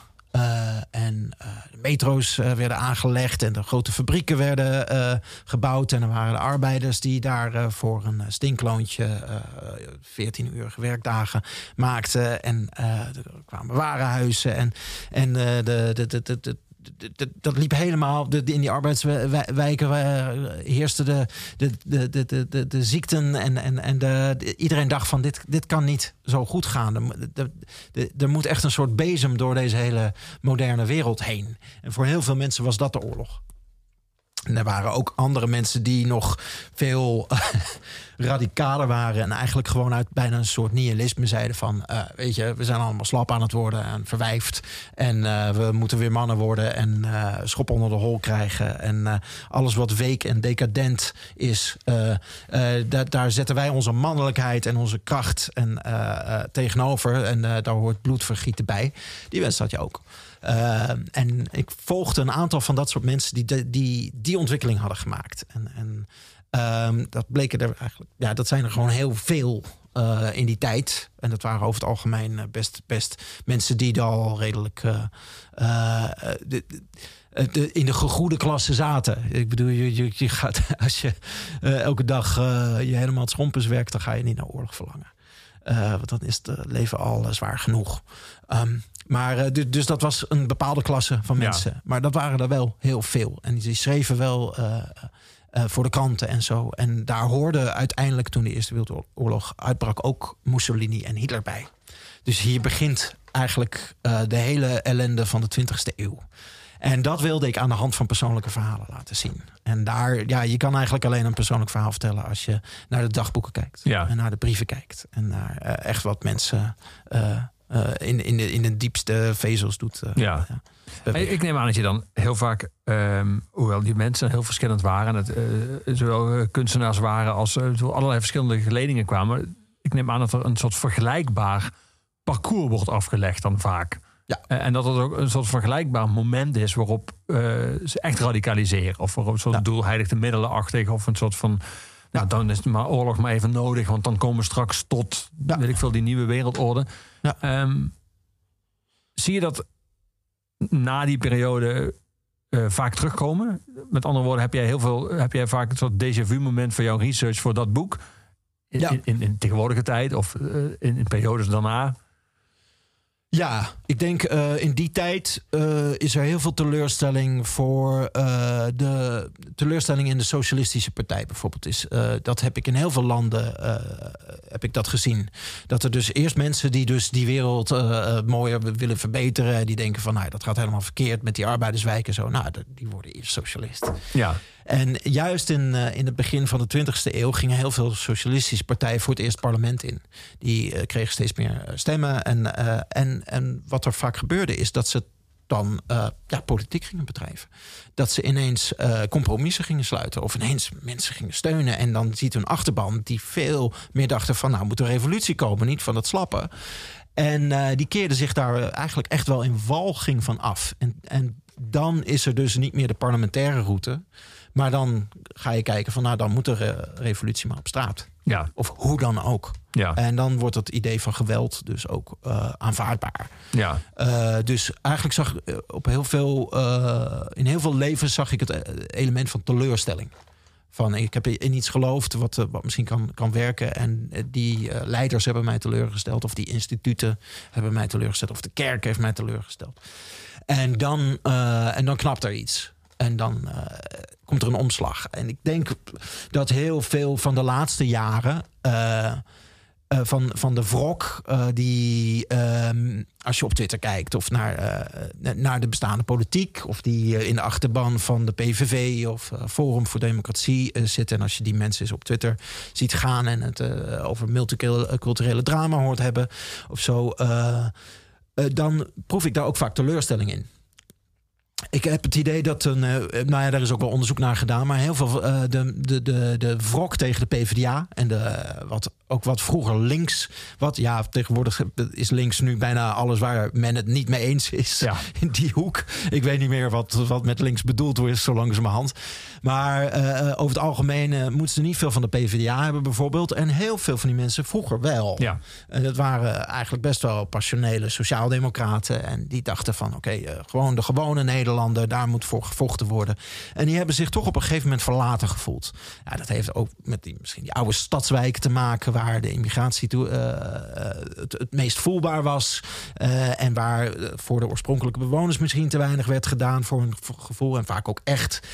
Ik denk dat dat soort teleurstelling, eh, ehm, eh, dat, dat dat ook heel erg gevoeld is de afgelopen 20, 30 jaar.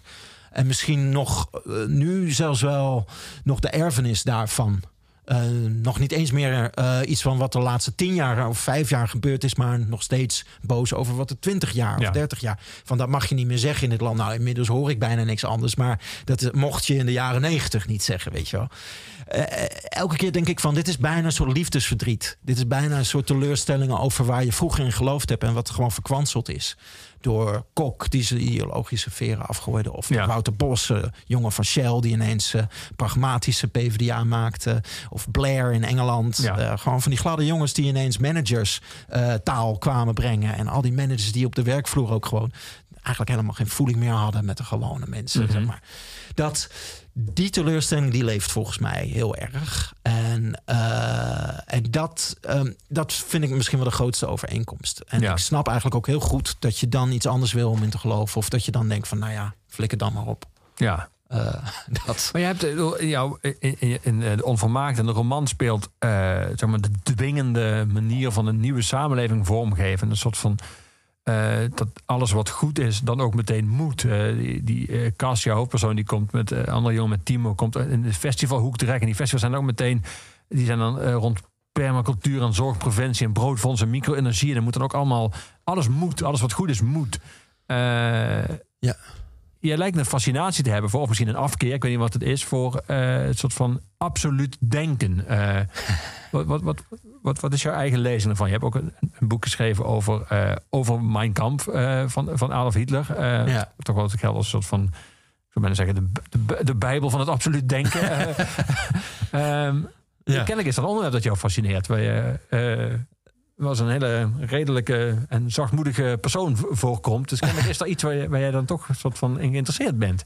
Zee, ja, maar ik denk, dat? ja, dat is toch mijn historische eh, interesse in eerste instantie. Maar ik denk wel dat ja, historische interesse is ook gewoon interesse in nu. Dat is, dat is op een gegeven moment wordt het een soort blik waarmee je alles kan bekijken. En eh, voor een deel eh, denk ik dat het wel klopt hoor. Dat ik ergens ook altijd geïnteresseerd ben in van. van het is echt een soort tweestrijd in mezelf misschien ook wel. Dat je ergens wil van, oké, nou niet van dat slappen, gewoon hup. Eh, en, en tegelijkertijd, met, als, als dat dan een soort sluitend wereldbeeld zou zijn... of iets wat dan moet, inderdaad, dan ben ik meteen weer weg. Ja, ja. Eh, terwijl ik ook bij mezelf wel een soort behoefte eraan kan bespeuren. En dat is misschien... Heeft dat ook te maken met een eh, religieuze opvoeding? Ik ben christelijk opgevoed. Dat, eh, ook heel erg, weet je wel, heel eh, vrijzinnig eigenlijk. En, en helemaal niet met het idee er is één waarheid. maar, maar wel met het idee het is belangrijk om hem te vinden. Ja. Misschien dat, dat hele dat vrijzinnige protestants-christelijke... wat in Nederland Mhm. wel echt leefde en voor een deel nog wel leeft. En dat zit er misschien ook wel in. En ik denk dat mijn fascinatie voor mensen die dat absolute zoeken en, en er ook weer van af willen, zeg maar, dat dat eh, die tweestrijd in mezelf ook wel aangeeft. Of dat ik denk ook dat het een soort motor in de geschiedenis is. Want ik denk dat wel veel mensen ergens saamhorigheid willen en ook weer zichzelf helemaal individualistisch willen zijn. Eh, en nou, we hebben veel muziek geluisterd, maar hè, dat, dat, dat speelt ook met, met, Ja. met muziek beleven een rol. Ik denk dat dat een prachtige manier is om dat allebei te kunnen. Ja. Want en je hebt een soort samenhorigheidsgevoel en je hebt ook een hele persoonlijke diepe beleving die alleen voor jou is. Ja. Eh, dat, dat soort dingen, dat, dat, dat is heel krachtig en belangrijk, denk ik. En ik denk dat dat, wat er ook aan technologie uitgevonden zal worden, er altijd van dat soort dingen zullen bestaan. Altijd dat soort behoeften en verlangens zullen blijven bestaan. Eh, en het, het neemt natuurlijk altijd andere gedaantes aan. Maar de, het is toch ook een beetje het vliegwiel van de geschiedenis, ja. denk ik. Hoe kijk jij, want je zei net, eh, als je historicus bent, kijk je eigenlijk met een historische blik. Kijk je natuurlijk naar het verleden, maar je kijkt ook met een historische blik naar het heden. Je, je refereert alles aan eh, vergelijkbare processen die in het verleden hebben, zich hebben afgespeeld. Hoe kijk je dan nu naar de crisis waar we nu in zitten? Eh, Want corona is, je zou kunnen zeggen, nieuw. Het is de eerste keer dat we een soort wereldomvattend probleem hebben dat voor iedereen ook hetzelfde is, zelfs in dezelfde fase zit, eh, min of meer. Ja. Tegelijkertijd zijn er ook eh, ook in deze crisis dingen die soort van nu al bekend voorkomen. Wat jij net, waar je net aan refereerde, wat in het boek ook een rol speelt, dat idee van er moet een nieuwe samenleving komen. en desnoods ten koste van de oude. merk je nu ook al. Sommige mensen denken, nou, misschien is dat maar een, is dat maar een nieuw begin. En moet alles wat we, we toch al niet meer willen, moet maar gewoon nu verdwijnen. Moet KLM Ja. maar failliet gaan. moet maar Ja. gewoon. Dus dat, die manier van denken zie je nu ook al weer terugkomen. Ja, echt even v- dit aangrijpen om de bezem er even goed doorheen eh, te, Ja. eh, eh, te gooien. En dat is ergens ook een. ehm, eh, ja, dat zie je zeker. En ik, ik denk dat dat. eh, ehm, ik heb diezelfde dubbele houding daarbij. Want ergens denk ik inderdaad van ja, heel goed idee. En tegelijkertijd, eh, nou bijvoorbeeld, ik heb ook nog met mijn neef eh, daar, die, die is piloot bij KLM, heb ik daar wel een interessante discussie over gehad. Wat, eh, wat ergens denk ik van nou ja, misschien. Eh, ik ben er helemaal niet voor, maar, maar e- echt een goede hervorming. En, en, en- tegelijkertijd denk ik, ja, maar dit is nou niet het moment om nou 30.000 mensen op straat te gaan zetten. Terwijl we echt niet weten ehm, hoe, hoe, dit verder moet. Eh, dit zouden we echt niet op, op, een op een moment dat het crisis is en alle hens aan dekken eh, is eventjes moeten gaan beslissen. Dus onbesuisd, dus onverstandig. Als we de KLM, als we de, de, de, de, de, de vliegtuigen of de, de, de luchtvaart eh, eh, willen hervormen, dan moeten we dat structureel doen. Dan hadden we daar, eh, weet je wel, sterker in moeten zijn. En, en het is een beetje raar en, eh, en onevenwichtig om dan dat op één moment aan te pakken. Dat is. eh, en daarnaast is nog een groter probleem, denk ik. Dat eh, we vragen nu eh, eigenlijk. Het is bijna ongelooflijk hoe solidair iedereen wereldwijd is met eh, een, een groep zieken. Eh, en dat is fantastisch om te zien. Maar er worden ook grote offers gebracht. En, en die solidariteit kan alleen bestaan als je ook voor iedereen die die offers brengt zorgt. En daarom is het ook gewoon echt heel erg dom als je nu gaat zeggen van nou jij wel en jij niet. Want als er één recept is om, eh, om ervoor te zorgen dat het doggy dog wordt en, en dat eh, de, samenleving gaat zeggen zo van nou eh, jij wordt voorgetrokken en, en waarom zijn we überhaupt nog solidair? Ja, dan moet je dat gaan doen. Nu is het echt belangrijk dat je iedereen die die offers brengt ook echt gaat ondersteunen en op een verstandige manier, een constructieve manier dat gaat doen. En dan als het evenwicht weer hersteld is, dan moeten we met z'n allen kijken wat voor wereld willen we en wat. Hoe kunnen we de solidariteit hierna nog weer eh, verder uit gaan bouwen? Maar ik, ik, ik vrees, ik bedoel, ik ben daar echt wel. Dat is denk ik mijn grootste zorg op dit moment. Is dat, eh, dat, dat op het moment dat er echt, echt grote eh, golven van faillissementen gaan komen. En dat mensen ook echt. Dat zijn ook mensenlevens. Ja. Eh, dat zijn ook eh, de, mensen die, die, die al een hele leven met veel passie ergens hebben gewerkt of een gezin hebben onderhouden. Die dan ineens alles misschien wel gaan verliezen. Dan, de- als, als die echt op straat komen te staan en niks meer in handen hebben, dan. Dan kun je niet meer met dat eh, eh, eh, verhaal aankomen. We doen dit samen om de kwetsbaren te steunen. Want dat doen we dan niet meer. Dus, Nee. dus op het moment dat we dit pad zijn ingeslagen, moeten we dit ook echt blijven volhouden. Ook in de zin. En er zit niks anders op dat dat, dat met ja, gemeenschapsgeld gebeurt, ben ik bang. En dat, zal, dat zullen we nog heel lang blijven voelen. Ja. Maar ik zie geen andere keuze eigenlijk. En ja, dat, dat, ik, ben, ik ben echt wel bezorgd over dat dat op een gegeven moment gaat knappen. ja. Eh, dus ik hoop dat we dat, dat, dat, dat, dat volgehouden blijft. Ja. Ik vroeg je ook in aanloop naar deze eh, uitzending. eh, welke muziek jij nu eigenlijk vooral nu draait, nu, je- nu we allemaal thuis zitten, wat jouw eigen quarantaine-hits eh, zijn. Toen kwam je met een nummer uit de jaren 50. Eh, Trouble No More eh, van, eh, van Muddy Waters. Ehm, is die soort van opnieuw op, opgekomen bij jou? eh, nu je nu even een ander, net als iedereen, een iets ander leven leidt? Of was die, was nooit weg? Eigenlijk was hij nooit weg. Nee, nee dit, dit, blijft, dit blijft gewoon eigenlijk steengoed. Eigenlijk altijd wel. Maar dit draaien wij gewoon, eh, gewoon heel veel thuis. Eh, eh, oude blues, eh, oude swingende blues. Ja, maar je hebt een hele jong dochtertje, zei je net. Ja. Eh, die, die luistert ook naar oude blues? Ja, zeker. Met welwillendheid of met dezelfde... Ja, dat, de- wij interpreteren dat gewoon helemaal naar ons eigen goeddunken. ja, dus ze vindt dit fantastisch. Ja. No More.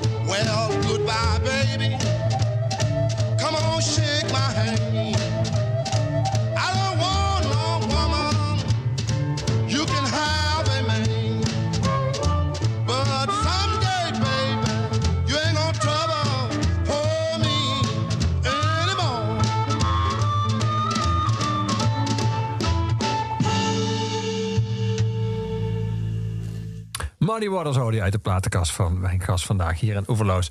Ehm, zijn hart, schrijf je op een gegeven moment over eh, Cas, bonkte in zijn borst. Het was de eerste keer dat hij een van hen zag. Een onvolmaakte.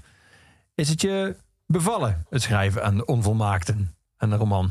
Ja, ja, zeker. Smaakt het naar meer? Ja, Naar meer fictie? ja, zeker. Ja. Tof? Ja, dat, eh, dat is. eh, nee, ik vond het fantastisch. Ik, eh, ik, ik vond de beginfase dus heel zwaar. Daar hadden we het net al over. Ja.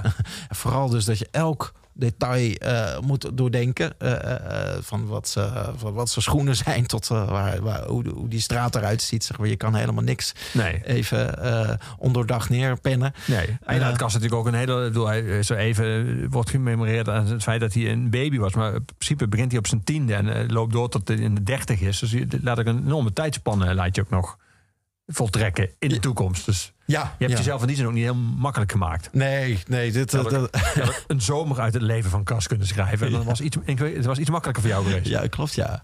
ja.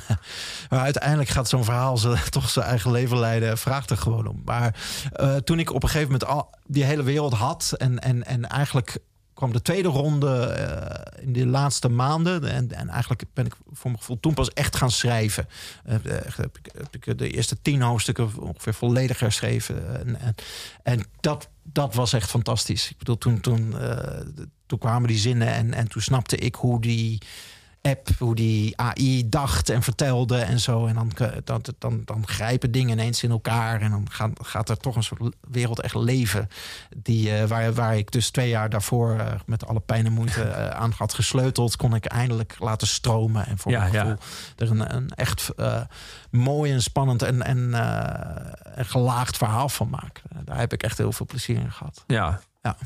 Je zei al een paar keer dat je bij Concerto hebt gewerkt, best wel lang op de vinylafdeling. Je bent Ja. nu bezig aan de voorbereiding van een, een boek over Concerto. Ja. Dat is non-fictie, neem ik aan. Dat is, de, is dat Ja. de geschiedenis van Concerto? Of is dat een, een, een schets van alle karakters die daar in al die jaren voorbij zijn gekomen? Of? Ja, het, het eh, allebei eigenlijk. Eh, ik wil aan de hand van, eh, van, van, van ook weer persoonlijke verhalen. Je vroeg net ook al met oorlogsenthousiasme. Dat Ja. vind ik altijd de mooiste manier om verhalen te vertellen. Ook om geschiedenis te vertellen.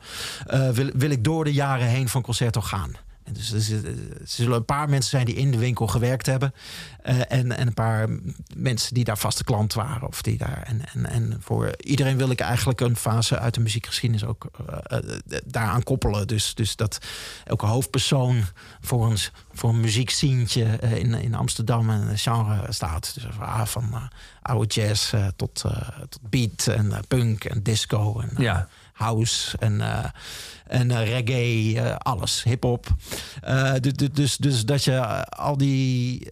dat echt zo samengebald in, in, in persoonlijke verhalen, eigenlijk de hele geschiedenis langs ziet komen. Ja, tof idee. Ja. Had je, heb je in die tijd, in die, al die jaren aantekeningen gemaakt of niet? Ik kan me voorstellen dat dat nu eigenlijk wel handig was geweest. Ja, nee, helaas niet. we hebben zo vaak na afloop dat we na zaten te bieren, na een dag werken. We eh, begon, ja, zaten we verhalen te vertellen wat, wat er nou weer voor uh, mafkezen waren geweest. Of, eh, of juist hele mooie verhalen. En, en dat, dat, eh, er wel eens van, we zouden het eigenlijk allemaal moeten opschrijven.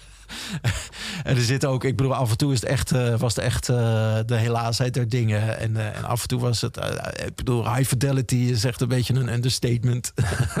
vergeleken met, met, met wat we allemaal voorbij zagen komen. Dus Als als je in- heel erg zonde is dat. Ja, want je, ik kan me voorstellen, als je in de jaren, weet ik veel, begin jaren 90 op de CD-afdeling van een free record shop werkt, dat het echt iets anders is dan op de vinylafdeling van een van de beste concertzaken, eh, platenzaken van Nederland. Dat is toch wel, Ja. komt neem ik aan veel specifieker en ook eh, ja, meer op de hoogte, eh, veel meer liefhebbend publiek, dat ook hele specifieke wensen heeft of dingen zoekt of dingen weet of Ja. opvattingen heeft over muziek. Zeker. Ja, nee, er, er werden ook aardig wat hoogoplopende discussies natuurlijk gevolgd, eh, ge- gevoerd. En, en, en, en natuurlijk ook het personeel zelf. Want heel veel, andersom konden wij er ook wat van. Eh, en eh, we- we we werden vaak van snobisme beticht natuurlijk. En, eh, en, eh, de, de, en, en de- ja, half, half terecht. Half is het ook een soort sociaal ongemakkelijkheid. En ik hou ook wel van karakters, persoonlijkheden met randjes, zeg maar. Ja. Van dat die, die ruw in de omgang zijn, maar eigenlijk eh, zeer gevoelig. Eh, dat, dat, dan moet je vooral op platenzaken rond gaan lopen. Eh, en, en, en natuurlijk ook echt heel verscheiden. Van je had echt van, van die.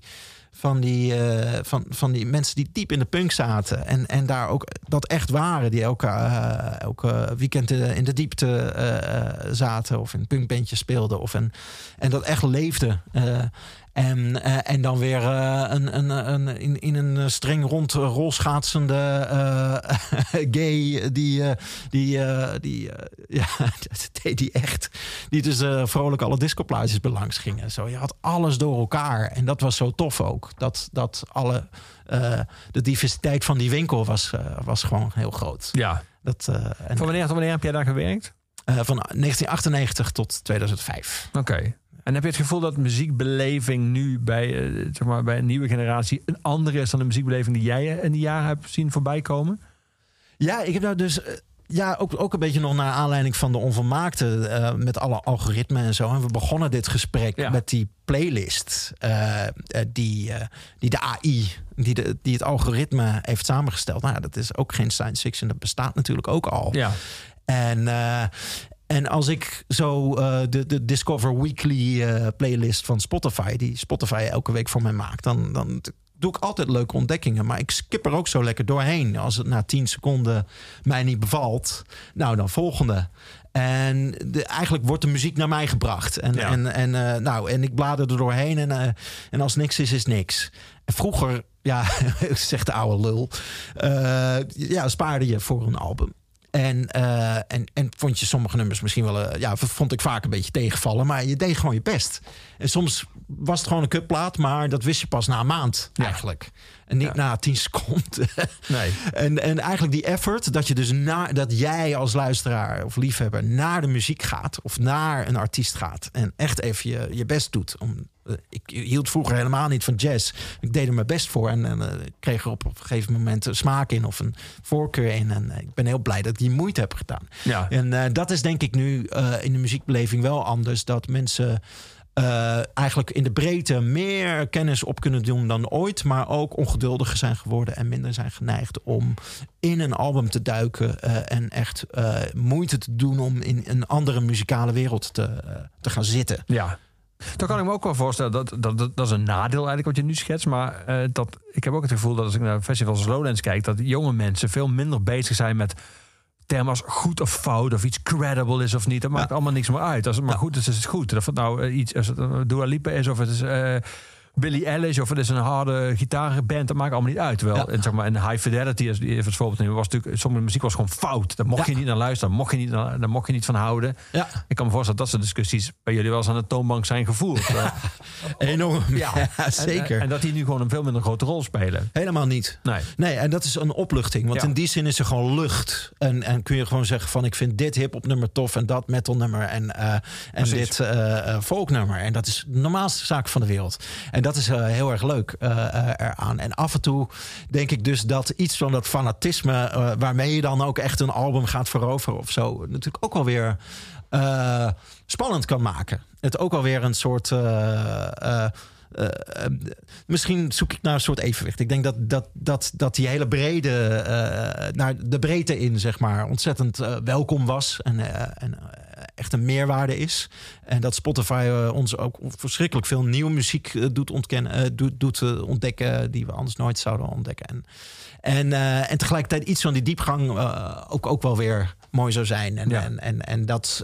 Nou ja, dat, dat zit ook in, in live concerten natuurlijk. Want dat, is, dat zijn de momenten waarop je diep in een band gaat zitten of in een artiest gaat zitten. En dat gebeurt gelukkig ook nog wel echt. Ja. Eh, Tof man. Ik ben Ja. benieuwd. Wanneer eh, komt die uit? Of is dat nog een extreem premature vraag? dat is wel, ik ben net begonnen.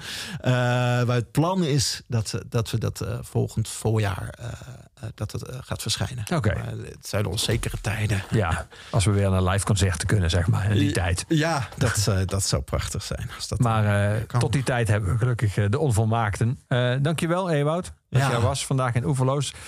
Uh, Oeverloos, iedere week bij Kink als podcast te luisteren eh, via alle streamingplatforms en via de Kink-app en de Kink-site. En Oeverloos wordt je aangeboden door de muziekgieterij, het grenzeloze muziekpodium. En het laatste woord van iedere Oeverloos is onze postuumhuisdichter Luc de Vos. Het laatste nummer is altijd van Gorky. En deze leek me wel passen bij eh, de onvolmaakte. Hier is Gorky met elektronica voor geliefden.